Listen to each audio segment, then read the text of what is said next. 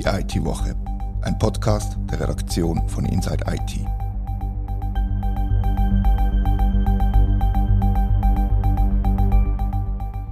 Herzlich willkommen zur IT-Woche, zur letzten IT-Woche vor der grossen Sommerpause. Wir haben uns ein sommerliches Thema ausgesucht, und zwar eines, das nicht auf den ersten Blick etwas mit IT zu tun hat, sondern mehr mit Sport.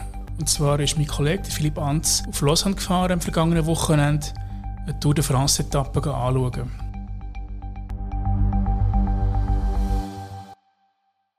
Was ist da der Hintergrund von deinem Besuch in Lausanne, Philipp? Ich bin selber ein grosser Radsportfan und verfolge seit Jahren Tour de France meistens am Fernsehen. Äh, für mich ist aber nicht der Anlass, jetzt auf Lausanne zu fahren, um, um mal so eine Etappenankunft live mitzuerleben, obwohl das auch spannend ist, sondern ich habe die Möglichkeit gehabt, ein bisschen hinter die ganze technische Hintergrund zu blicken, was das auch Auf- und Abarbeiten bei so einem riesengroßen Anlass bedeutet. Und was hat jetzt mehr beeindruckt? Der sportliche Teil oder der technische Teil, wenn du ehrlich bist? Der technische Teil. Ja.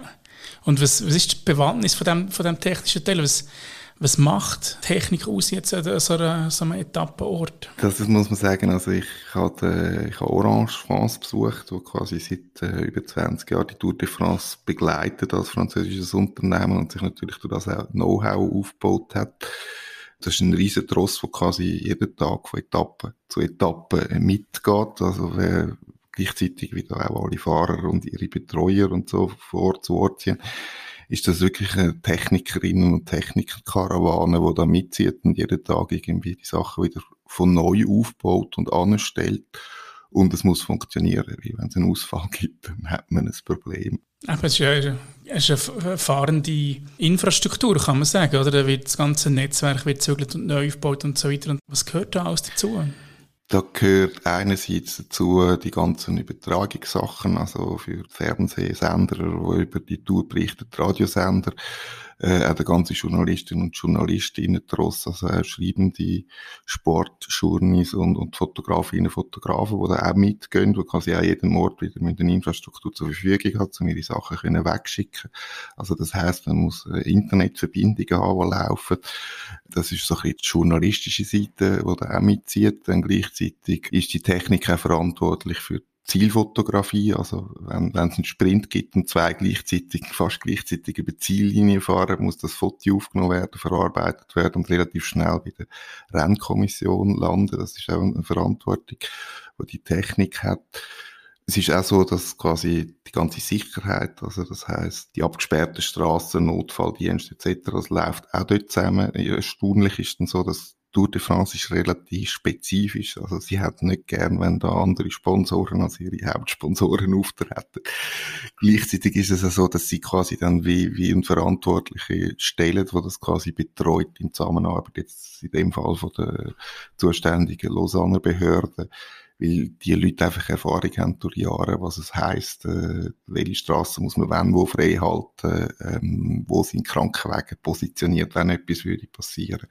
Und das ist natürlich auch Technik verantwortlich, dass die Zusammenarbeit technisch funktioniert, also die Weiterleitung von der, von der Leitung vor Ort zu, zu den jeweiligen Stationen, dann jetzt in dem Fall in Lausanne, von den Sicherheits- und Rettungskräften. Also ein wahnsinniger Aufwand, der da betrieben wird. Wissen wir, wie viele Leute da beteiligt sind, die für die technische Seite zuständig sind? Also bei Orange sind es etwa rund 50 Leute, die quasi mitgehen. Es ist nicht so, dass die 50 Leute jeden Tag durcharbeiten, sondern je nachdem wird einmal auf zwei Teams aufteilt. Also das eine geht dann schon einen Ort weiter oder kann einmal Pause machen. Orange hat jetzt zum Beispiel drei riesen Trucks, also das sind etwa 25 Döner, die, die, die da mitziehen. Und der eine ist eben so für die Medien verantwortlich und die anderen zwei liefern die technische Infrastruktur, eben Internetleitungen, die Übertragungen für TV-Stationen. Es wird aber auch mit lokalen Anbietern zusammengeschafft. Das ist so, äh, der ganze Wagenpark ist beim Stade Olympique Pontes, das ist ein bisschen vom Hügel in Lausanne oben, ähm, über 100 Wege, die dort parkiert sind. Und gerade hinten am Parkplatz hat es ein Swisscom-Gebäude. Und über das hat man dann schnell mal eine Standleitung das Fenster rübergezogen, weil okay. das einfacher ist. Und, und, und ein bisschen luxuriöse, äh, luxuriöse Verhältnis als vielleicht irgendwie bei einer Bergankunft irgendwo in den Alpen. Und äh, wo mich der technische Leiter von Orange so ein bisschen durch den ganzen Park geführt hat, sind wir äh, beim Fiscom-Wagen vorbeigelaufen und dann hat er so gefunden, da hinten, also Französisch, äh, das sind jetzt ein Schweizer Journalist, der dem Schlepptau hat. Und äh, Swisscom liegt natürlich gerade grinsen, ah, dann müssen wir ihn nachher abpacken, damit er irgendwie nicht irgendwie etwas Falsches erzählt. Mhm. Und äh, der Henri Theroux, der technische Leiter, hat natürlich dann gesagt, also unter Techniker und Techniker schafft man gerne zusammen. Also ist das nicht unbedingt das Konkurrenzdenken, sondern man ist ja froh, wenn man eben vom, in dem Fall jetzt von Swisscom, von einem lokalen Anbieter ein bisschen profitieren oder, oder die kann einbinden. Also haben wir eine pragmatische Lösung gesucht und, und gefunden, um die Services überhaupt anbieten jetzt? Das ist so. Was er auch noch erzählt hat, ist, äh, die diesjährige Tour de France ist in Dänemark gestartet. Die ersten Etappen haben in Dänemark stattgefunden. Und dann beim Testen haben sie festgestellt, so, so kann sein, dass es umgekehrt gelaufen ist, aber sie haben dann festgestellt, dass das Signal von Dänemark auf Frankreich funktioniert hat, aber das Umgekehrte nicht. Und sie haben dann müssen mit einem anderen Signal quasi über Belgien, Deutschland, Schweden auf Dänemark gehen, damit sie beide richtig funktionieren. Und das hat man dann relativ kurzfristig gemerkt. Also es ist nicht so bei dem riesen dass da eben einfach alles angestellt wird und zack, auf, auf einen Knopfdruck am Laufen ist. Es gibt ja sicher auch immer wieder Probleme, aber für das ist man auf Backups auch angewiesen vor Ort.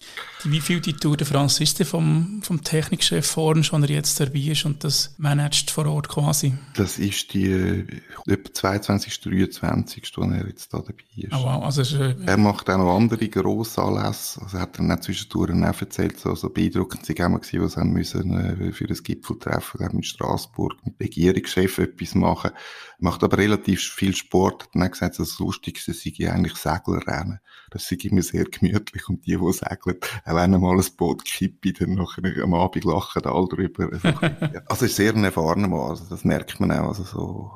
Es ist ja so, dass Tour de France ja immer wieder an ähnlichen Stationen äh, gastiert, aber nicht immer an den gleichen. Also es ist ja so, wenn man weiß, man kommt wieder dorthin, dann tut man gewisse Infrastruktur auch, auch hinterlassen, damit man die nicht immer wieder neu muss aufstellen muss, aber gleichzeitig kommen auch immer wieder neue Orte zu. Und das, äh, gut, das haltet sicher auch für einen Technikchef spannend, dass es nicht einfach zur totalen Routine verkommt. Gegen aussen tritt ja Orange nicht als Partner von der Tour de France auf. Die bleiben, bleiben im Hintergrund, oder? Doch, sie sind offiziell äh, Telekommunikationspartner in dem Sinn. Okay. Eben auch schon, glaube eben seit 20 Jahren auch. Also seit, seit etwa Henri Terror auch zuständig ist für das. Der Vertrag ist jetzt auch gerade wieder verlängert worden, glaube für zwei Jahre. Als französisches Unternehmen relativ naheliegend, oder? Das ist naheliegend, ja. ja. Dass, dass, dass da jetzt nicht... Äh, also ein anderes französisches Unternehmen kann sich sicher auch bewerben, aber dass man jetzt dann nicht unbedingt ähm, einen britischen Telekom-Anbieter überholt. Was bedeutet das aufwandsmäßig für die, für die Truppe von Orange? Die Truppe ist fast rund um die Uhr im Einsatz, also weil die müssen am Morgen sowohl beim Anfangsort quasi etwas aufstellen und vor allem dann am Ankunftsort, wo die wichtigste Infrastruktur aufgebaut wird, das heißt, die fangen am Morgen, spätestens am 6 Uhr mit dem Aufbau vom neuen Ort an, sind dann aber die Letzten, die zumachen, also während die ganze, ganze Tross mit den Fahrern, die Treuer schon im Hotel ist und die Medienleute langsam ihre Sachen, ihre Laptops zusammengeklappt haben und im Hotel sind, muss das natürlich alles wieder abgebaut werden und das geht meistens bis Mitternacht, äh, eins am Morgen. Das heißt, die Technik Technikerinnen kommen relativ zu wenig Schlaf, darum hat es auch wie ein zweites Team, damit man einmal zur Pause kommt.